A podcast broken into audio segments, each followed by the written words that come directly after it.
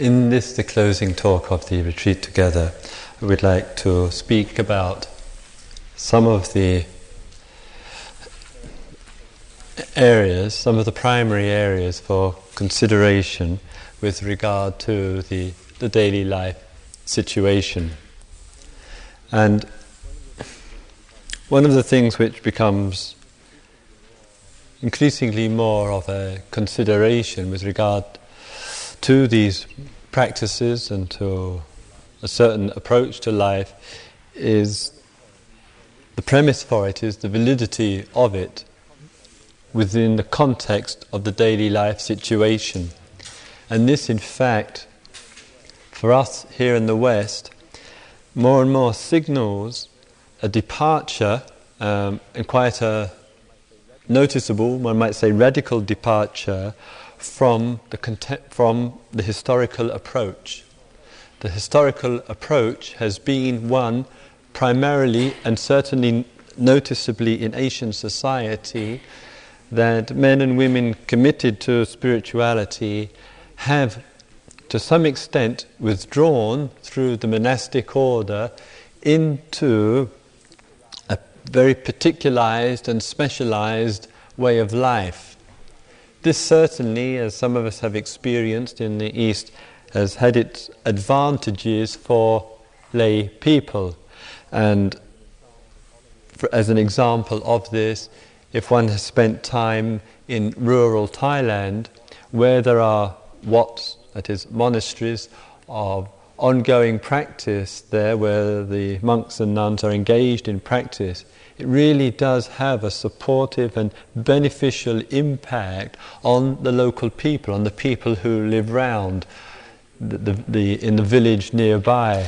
There is much more harmony in the village, much more metta, loving kindness in the village, and a more um, wholesome relationship. And that is quite distinct from other villages where there isn't the presence of monks and nuns as an ongoing reminder of the spiritual life, and there has and does tend to be much more discord and conflict and tension. So the order, the monastic order, in a, in a very real way, where there is practice taking place, provides a genuinely true service to to people. But this departure which is taking place in the transmission from the east to the west is very noticeable insofar as we are attempting, and this is the, the heart of it, we are attempting to integrate into our life, into our social, personal life, what some people amusingly call the real world, we are attempting to integrate these practices uh, into that life. And that's a, de- a major departure from what the historical process has been. And to quite some degree, all of us are still very much at work with that practice of integration. And the very characteristic of practices, spiritual practices, and including meditation, is such that it must leave no stone unturned. And therefore, it includes our personal life, the, the field of self knowledge, self understanding, the working on ourselves, and all that's implied in that, both, phys- both physically and, psych- and mentally and spiritually speaking. No stone unturned means our relationship to others, and particularly in the field of the close personal relationship, where so much emotion and feeling is at work on an ongoing basis. And sometimes that area, the areas of difficulty, can reflect, say, when we are a son or a daughter in relationship to our parents. That can be a major area of difficulty, or as a parent to children, or in the close personal relationship of man to man or man to man to woman. All of these or woman to woman, these various forms of relationship which through the period, usually through the period of time in which the closeness becomes established, there's more and more feeling there, also becomes an enormous challenge on us to live in a reasonably harmonious and integrated way. And certainly in some of these areas, and that's one of the areas, is such where some of the practices and the and the applications of meditation and technique can certainly help, but also there's a need for ex- exploration to see and develop other tools and resources to gain an understanding of what's happening inside of us. So, meditation may help and does help towards equanimity, towards being aware of identification, towards the, the willingness to work with situations, to the cultivation of spiritual disciplines, but sometimes we need, in fact, more than that. And, but, and this can be in areas where we feel more vulnerability. And so there is a certain kind of marriage, one might say, taking place and a very valuable marriage between the resources which the East has and has developed over the years of a practical uh, approach to life with the employment of methods and techniques, and that marriage going hand in hand with the resources that the West is developing with regard to therapy and its insights into psychological processes and the influences of the unconscious, etc.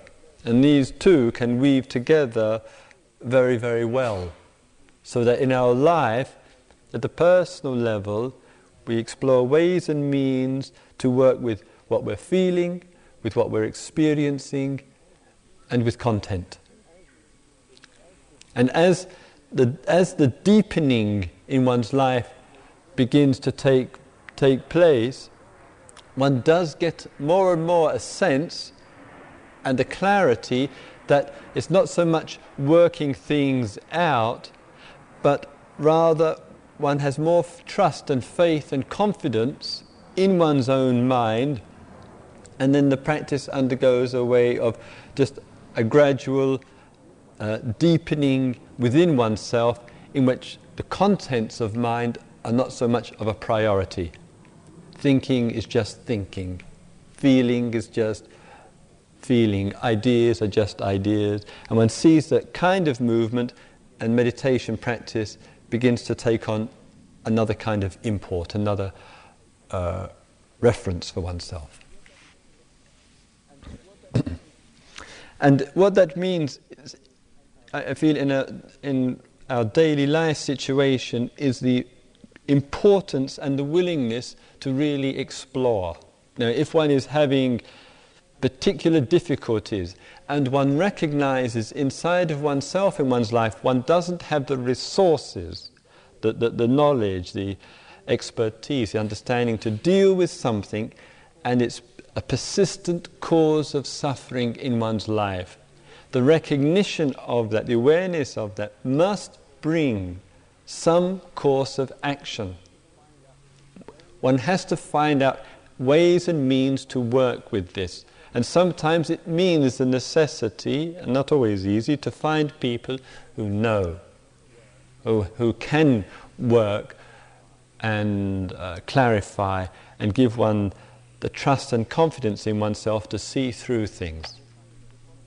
So this, this, and this means that in one's life, and that doesn't necessarily mean going into therapy, though it, it may mean that. Sometimes it's just connecting with somebody, connecting with a friend who one senses does have a reasonable degree of balance and objective and objectivity, who can give one the feedback in such a way that you and I are actually able to hear it and respond to it.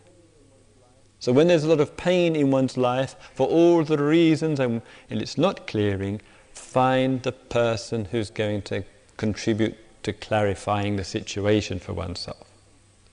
Make that contact. Now, that kind of contact in the traditional language equally as important in the past as in the present is called the contact with the Sangha. And we, we don't have a, an English uh, equivalent for it, but the contact with like minded people. And if I may say, I, I put that in one's life, in one's uh, daily life, or in the social reality, as such that it needs to have the highest priority. I put it above all else. And I see from my uh, observations and connections with people that people who experience the most difficulties in life, and life very, can be very painful and difficult, the people experience the most, it seems to occur when the person feels alienated, when the person experiences loneliness, no one to connect with. And all of us can give and be a, truly a good friend to each other in that regard. Not everybody needs contact with others. But if a person doesn't need it but is well established, just being available, making the contact on, beh- on behalf of others is an expression of one's love, an expression of one's understanding. And sometimes that means that some people, in feeling cut off and is- isolated, have to make changes in their life. Sometimes it's work changes, sometimes it's changes where one lives. And the like minded people is not somebody who, who sits every day and meditates, it's, it's too narrow uh, uh, uh, uh a, perce- a perception of like minded people. It is people who care. Inwardly and outwardly. They, those people, are the like minded people. And where there is, as I mentioned, the trust and the confidence, then making that uh, connection. And, and, rather unfortunately, I, I, feel, and I feel this a, has a wider implication, that there is a small and growing and increasingly quietly more influential movement taking place within our society, and to some extent, it's, I mean, it's born out of the social reality. To some extent, it's born out of those who have been to the East and have come back to the West, of making in some contribution to change in our society, and feel, as I feel and others, friends feel, that there is within this movement towards change an increasing urgency about it.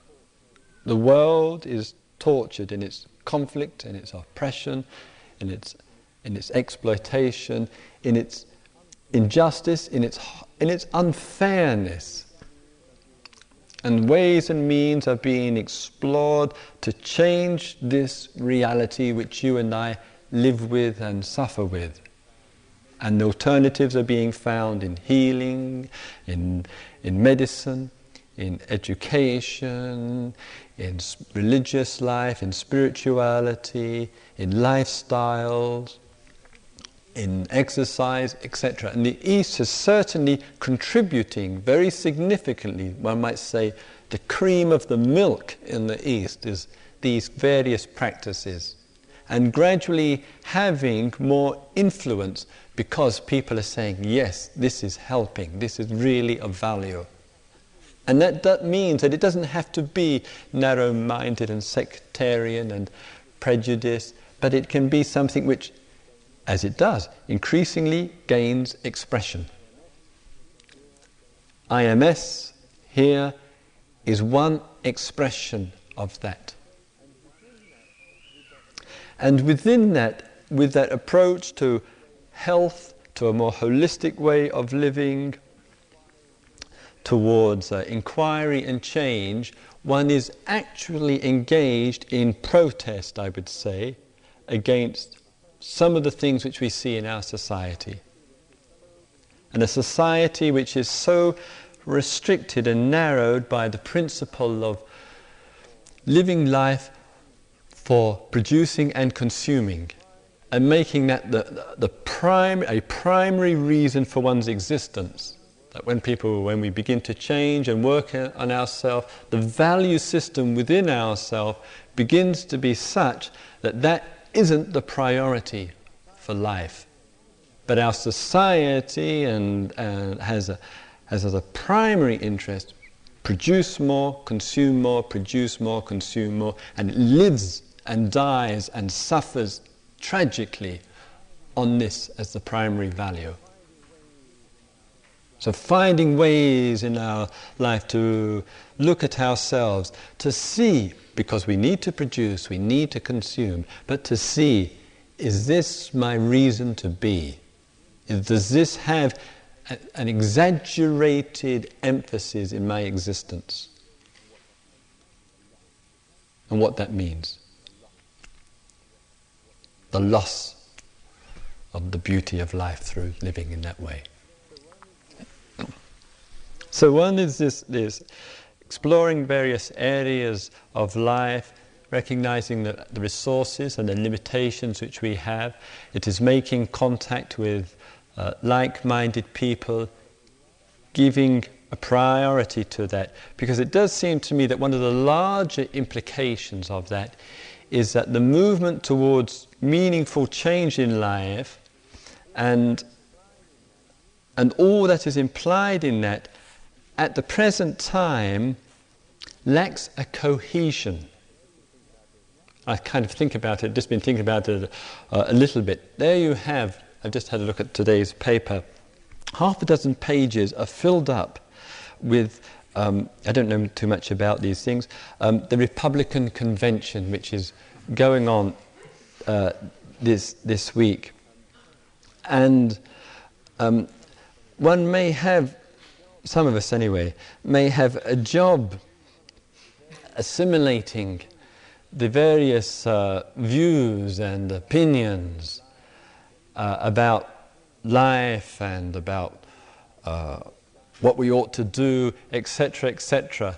And, and yet, what one also notices within these uh, conventions and this large body of people, even though it's only a, a minority in, in, within the country, but a significant minority of people who put uh, president and a certain set of views into power, that rather unfortunately there's not a, a cohesiveness within what some of us might describe, what we would describe as in England, as the alternative movement, the alternative ways of looking.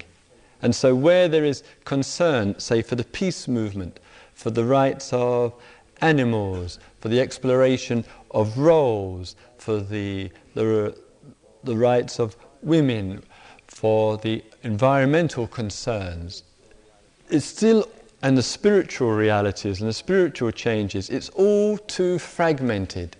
It just doesn't come together as a cohesive body. And since there isn't, and one of the values of it, since there isn't leaders and someone at the top who is dictating, it's more a grassroots movement of sharing and exploring together. It doesn't get focalized in a personality or one or two personalities but it still doesn't have the empowerment that it can have through a collective expression. And that's still to happen. It's still, in, certainly in England and, uh, and Europe and what one uh, senses and sees here, it is still far too fragmented. And so there's a work taking place and hopefully we'll see this develop, if it's not too late, with a work taking place to really integrate the inner life that we have to change uh, and work on ourselves inwardly with the outer. So that, there's a, as it were, there's a re examination of our value system in which the inner is given consideration, such as a facility here, with the outer reality.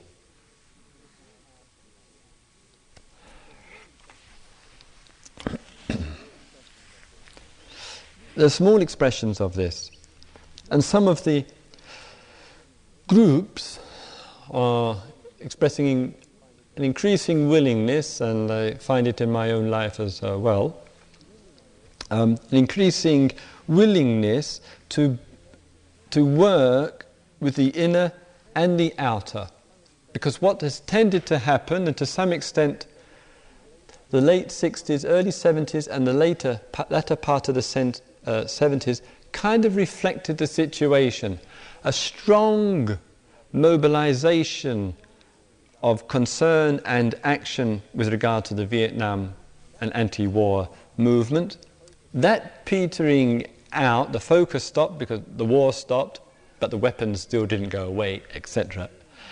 And then coming within the 70s, more inner awareness and reflected through various centers, through the upsurge of therapy, questioning, through holistic methods. And it seems to me that the time is here to bring the inner and the outer together. That what has happened has been the polarization over centuries of polarization. And now is the time to, to bring these two realities inner and outer, into a state of a marriage.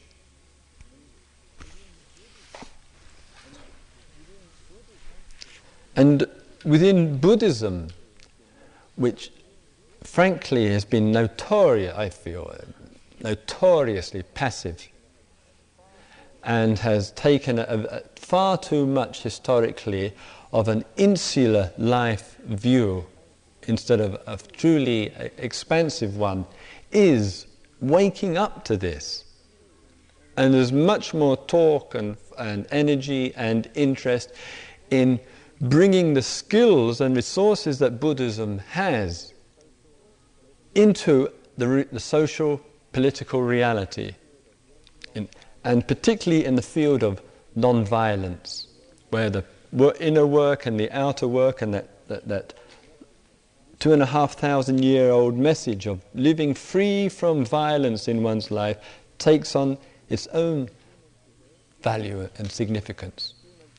Just a little example. Just a few months ago, um, I was asked to um, be on the uh, International Advisory Board for the Buddhist Peace Fellowship, which was established and started here in, uh, in the States and particularly on the, the West Coast through uh, Aitken Roshi in Hawaii, and Gary Snyder, and uh, Joanna Macy, and others who, who, recognizing some years ago the necessity for uh, inner and outer work to start going hand in hand, formed the Peace Fellowship, and, and now it's gone from a primarily uh, uh, one of being just here in North America now to England and to Europe and elsewhere. And just the establishing of that, people see inner peace and outer peace, outer peace and inner peace. And it's not therefore, I'm not saying therefore everyone should go into politics and to peace work and become a peace activist, but you could.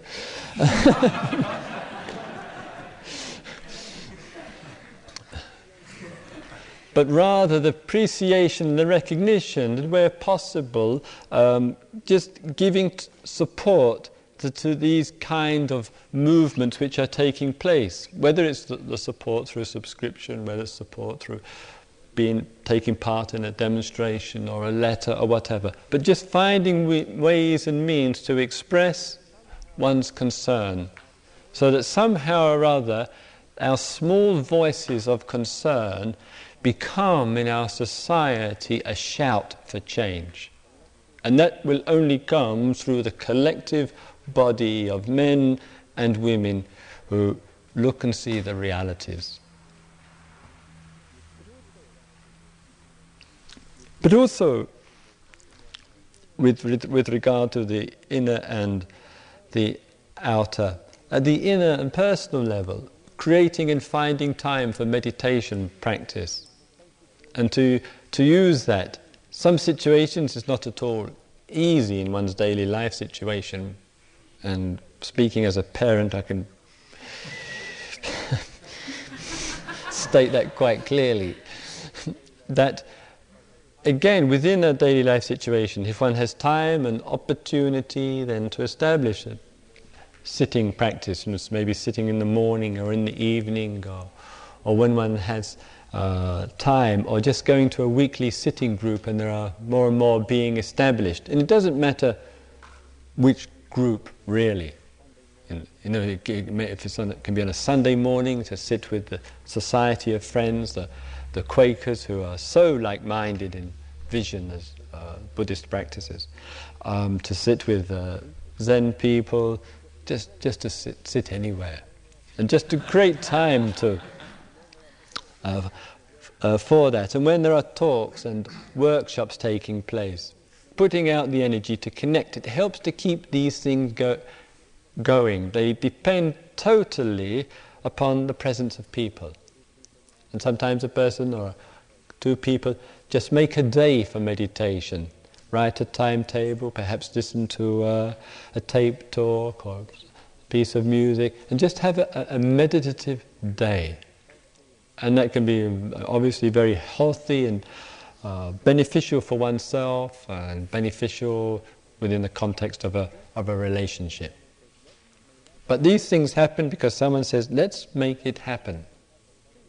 And for that, one, as we see, what does one need? One needs necessarily a, a cushion and a few feet to walk up and down, and most of us can find both of those. And, and again, it's just, it's up to you, it's up to me that we create time uh, to establish these things. And si- similarly, with regard to places like the, the centre here, there's, as uh, Carol mentioned, there's a, a staff of 15 people, and it's really a team of people that we have our respective uh, functions here. And some, like ourselves, it's talking and listening, and others, people's functions is um, in the various uh, uh, responsibilities for running of the place. And without the various people and the staff of 15, it, the place couldn't possibly run. And so people out of who have come, usually the situation has been the person has come here for a period of time, engaged in some practice, feels some benefit from that, and feeling benefit wishes, to, uh, wishes others also to have the benefit. And so the person takes out a period of time out of their life and and really provides some real service to people. It keeps the place functioning and gives other people the opportunity. That happens because the staff said, I'm willing to live in a rather enclosed situation for a period of time with a small group of people in a work which isn't easy and there's a lot of pressure and demand and all of that to work with in order that people can come and practice, in order that us here we can come and teach. And again, if you have uh, um, some time or you can create time, and as you know, time asked for is, is a year, and what does, what does a year? Just comes and goes just, just like that. And if one can create the, the time in one's life for both for the great benefit that people uh, find themselves being on the staff and providing a service for others, um, please bear that in mind. And sometimes it may not be possible the reality of one's life, but again, there are many other situations where one may be able to provide some kind of service to help these things continue in a warm and uh, loving and open minded way.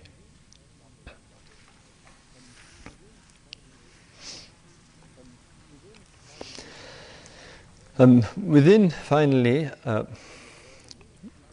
so within the context of the talk, uh, this, the contact with like-minded, the regularity of, of um, meditations, finding time for retreat and personal retreat, and perhaps once a year coming and participating in, in a group retreat situation here, finding two uh, ways and means to develop service and to give give support, an ongoing support through the ver- to the various groups who are concerned.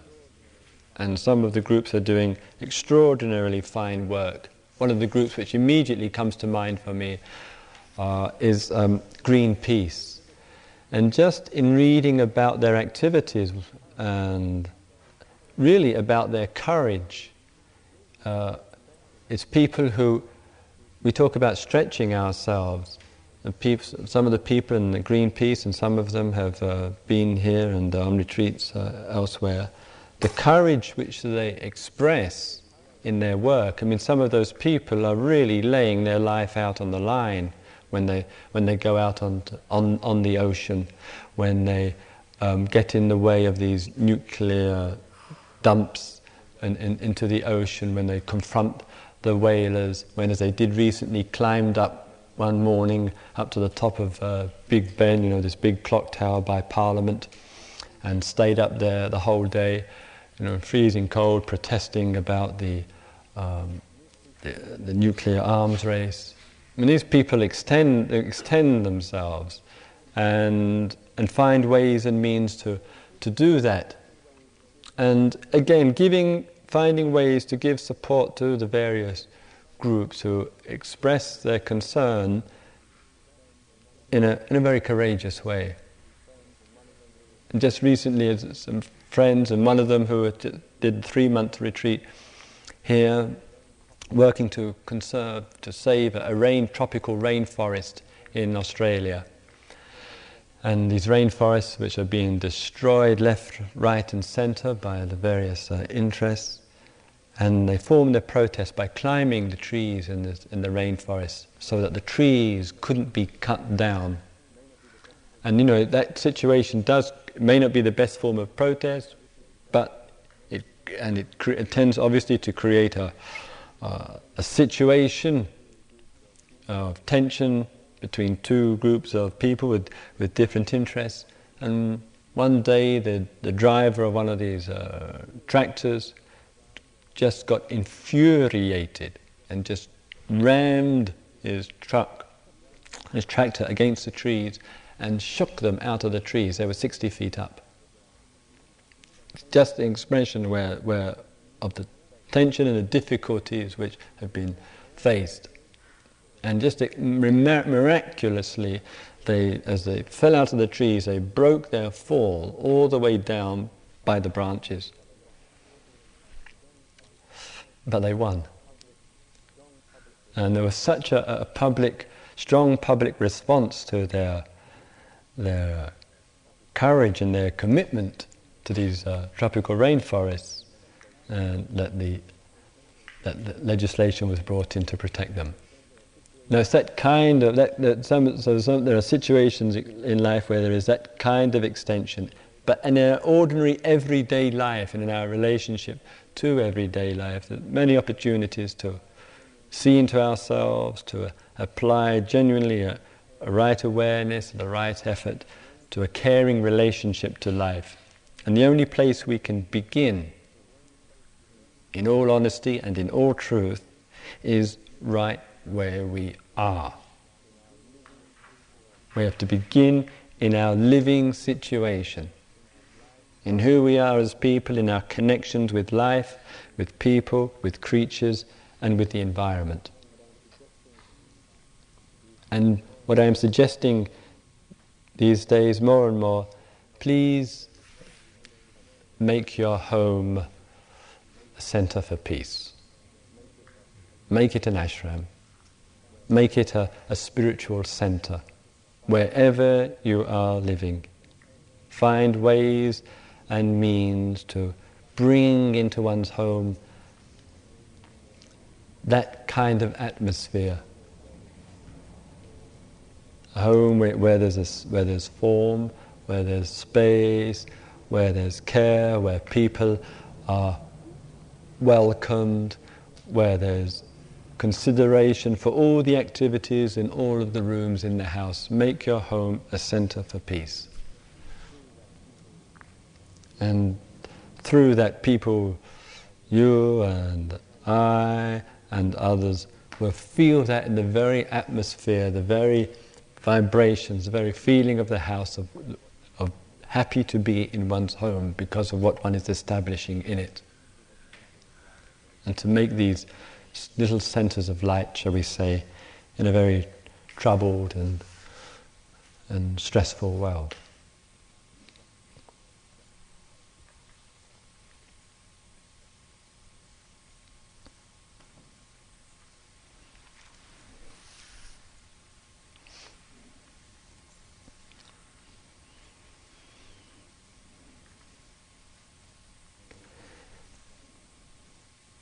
May all beings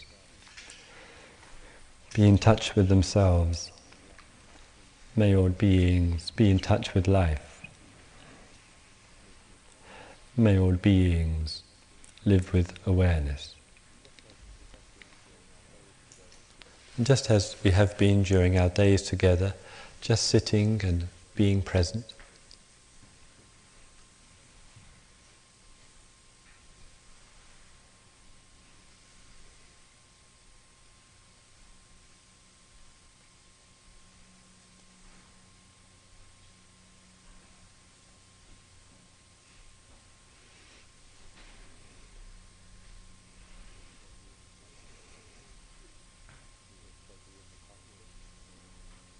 Being steady in the posture and with a, a warm heart.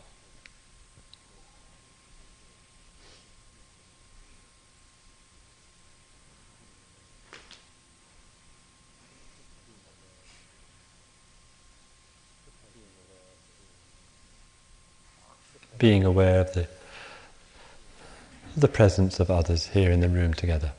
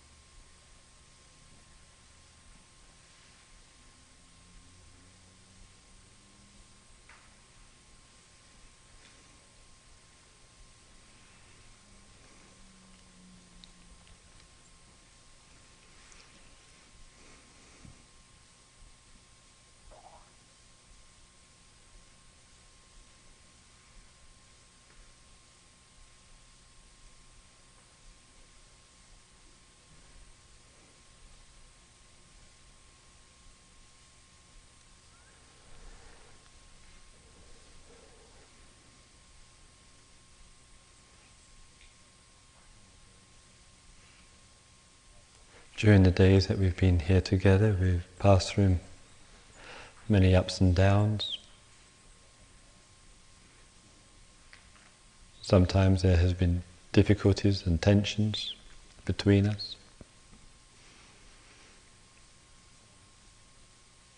Periods of carelessness, forgetfulness.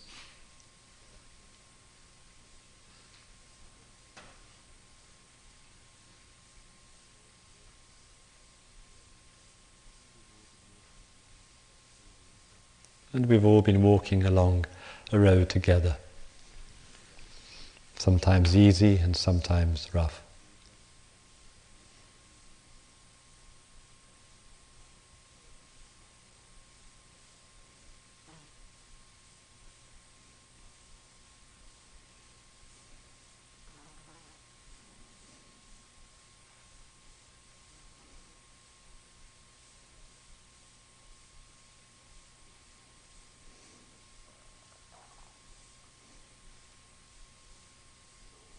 Just being together in this moment in time and space.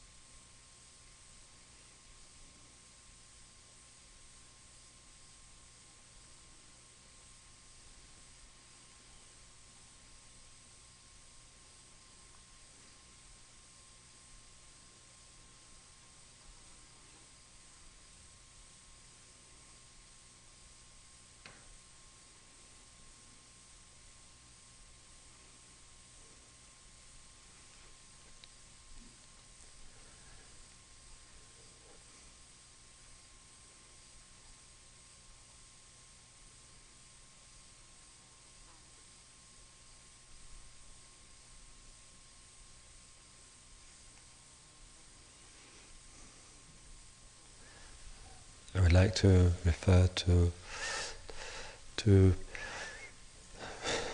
conversations which I had during the retreat. At the beginning of the retreat, one of the women on the retreat said that she had to go home, return home. Her father has cancer. And it was hoped that there would be surgery to cut out the cancer. And upon arriving at home, she sent a message back to say that the uh, doctors have said that the cancer is inoperable because her father has cancer in both lungs.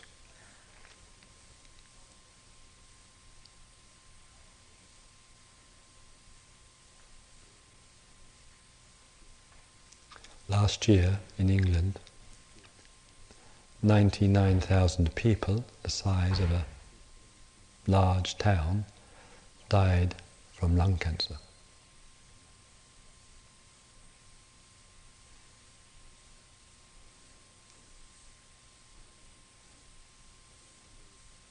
With all the ensuing suffering for the individual and for the loved ones.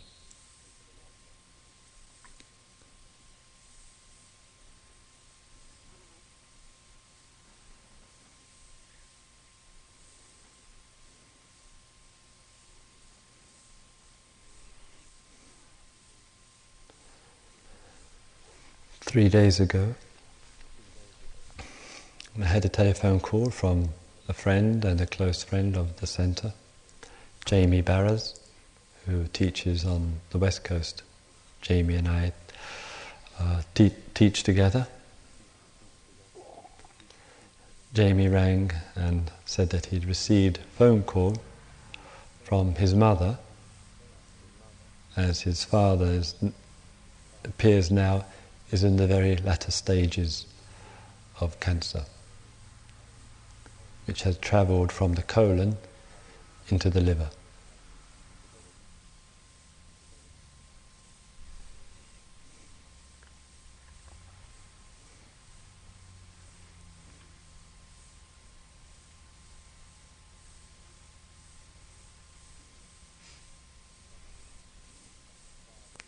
And his father, very understandably, didn't wish to go and have to face going back into the hospital. Wanted to spend his last period of his life at home. But it was felt because of all the tremendous difficulties and stress within the home that for him to go to spend a few days in the hospital. And Jamie, in speaking to his father on the phone, said that as soon as he arrived in New York, he would come straight to the hospital and take him home.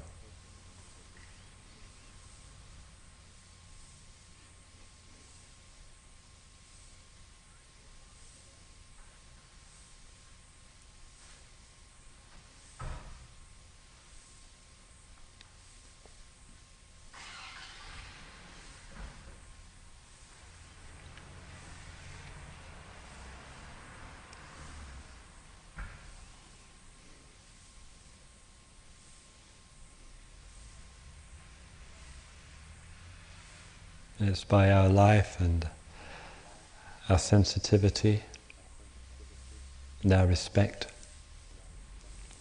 and awareness of the body, the mind, the heart that will bring about change.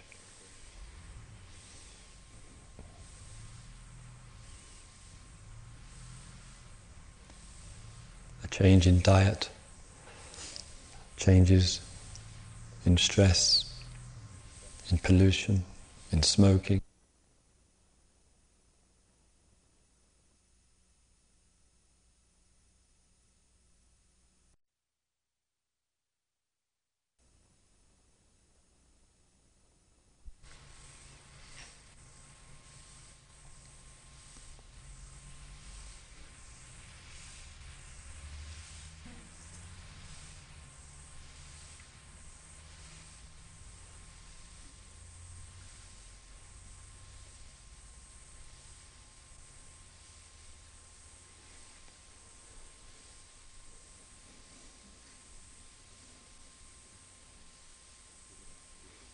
Sitting, being with each other, being with the life around.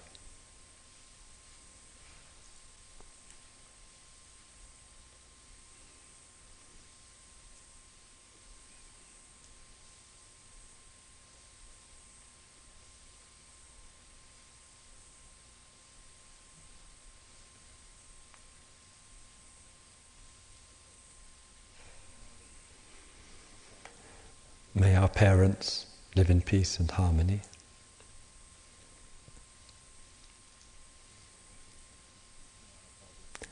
May our brothers and sisters live in peace and harmony.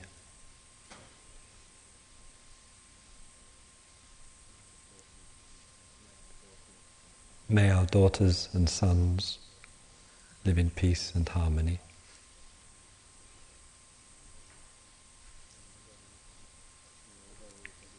May all those that we have contact with live in peace and harmony.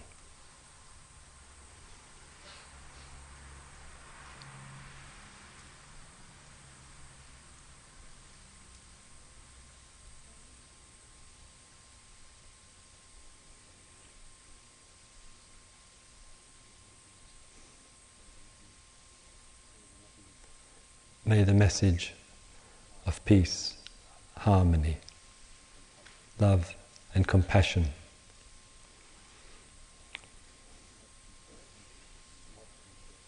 and the action to accompany it be the prevailing message of the earth.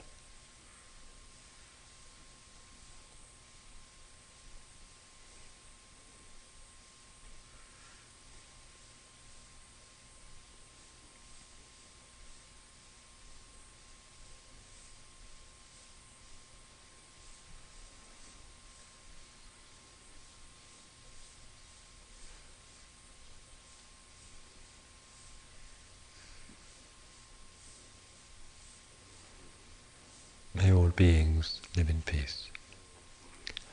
May all beings live in harmony. May all beings live in peace and harmony.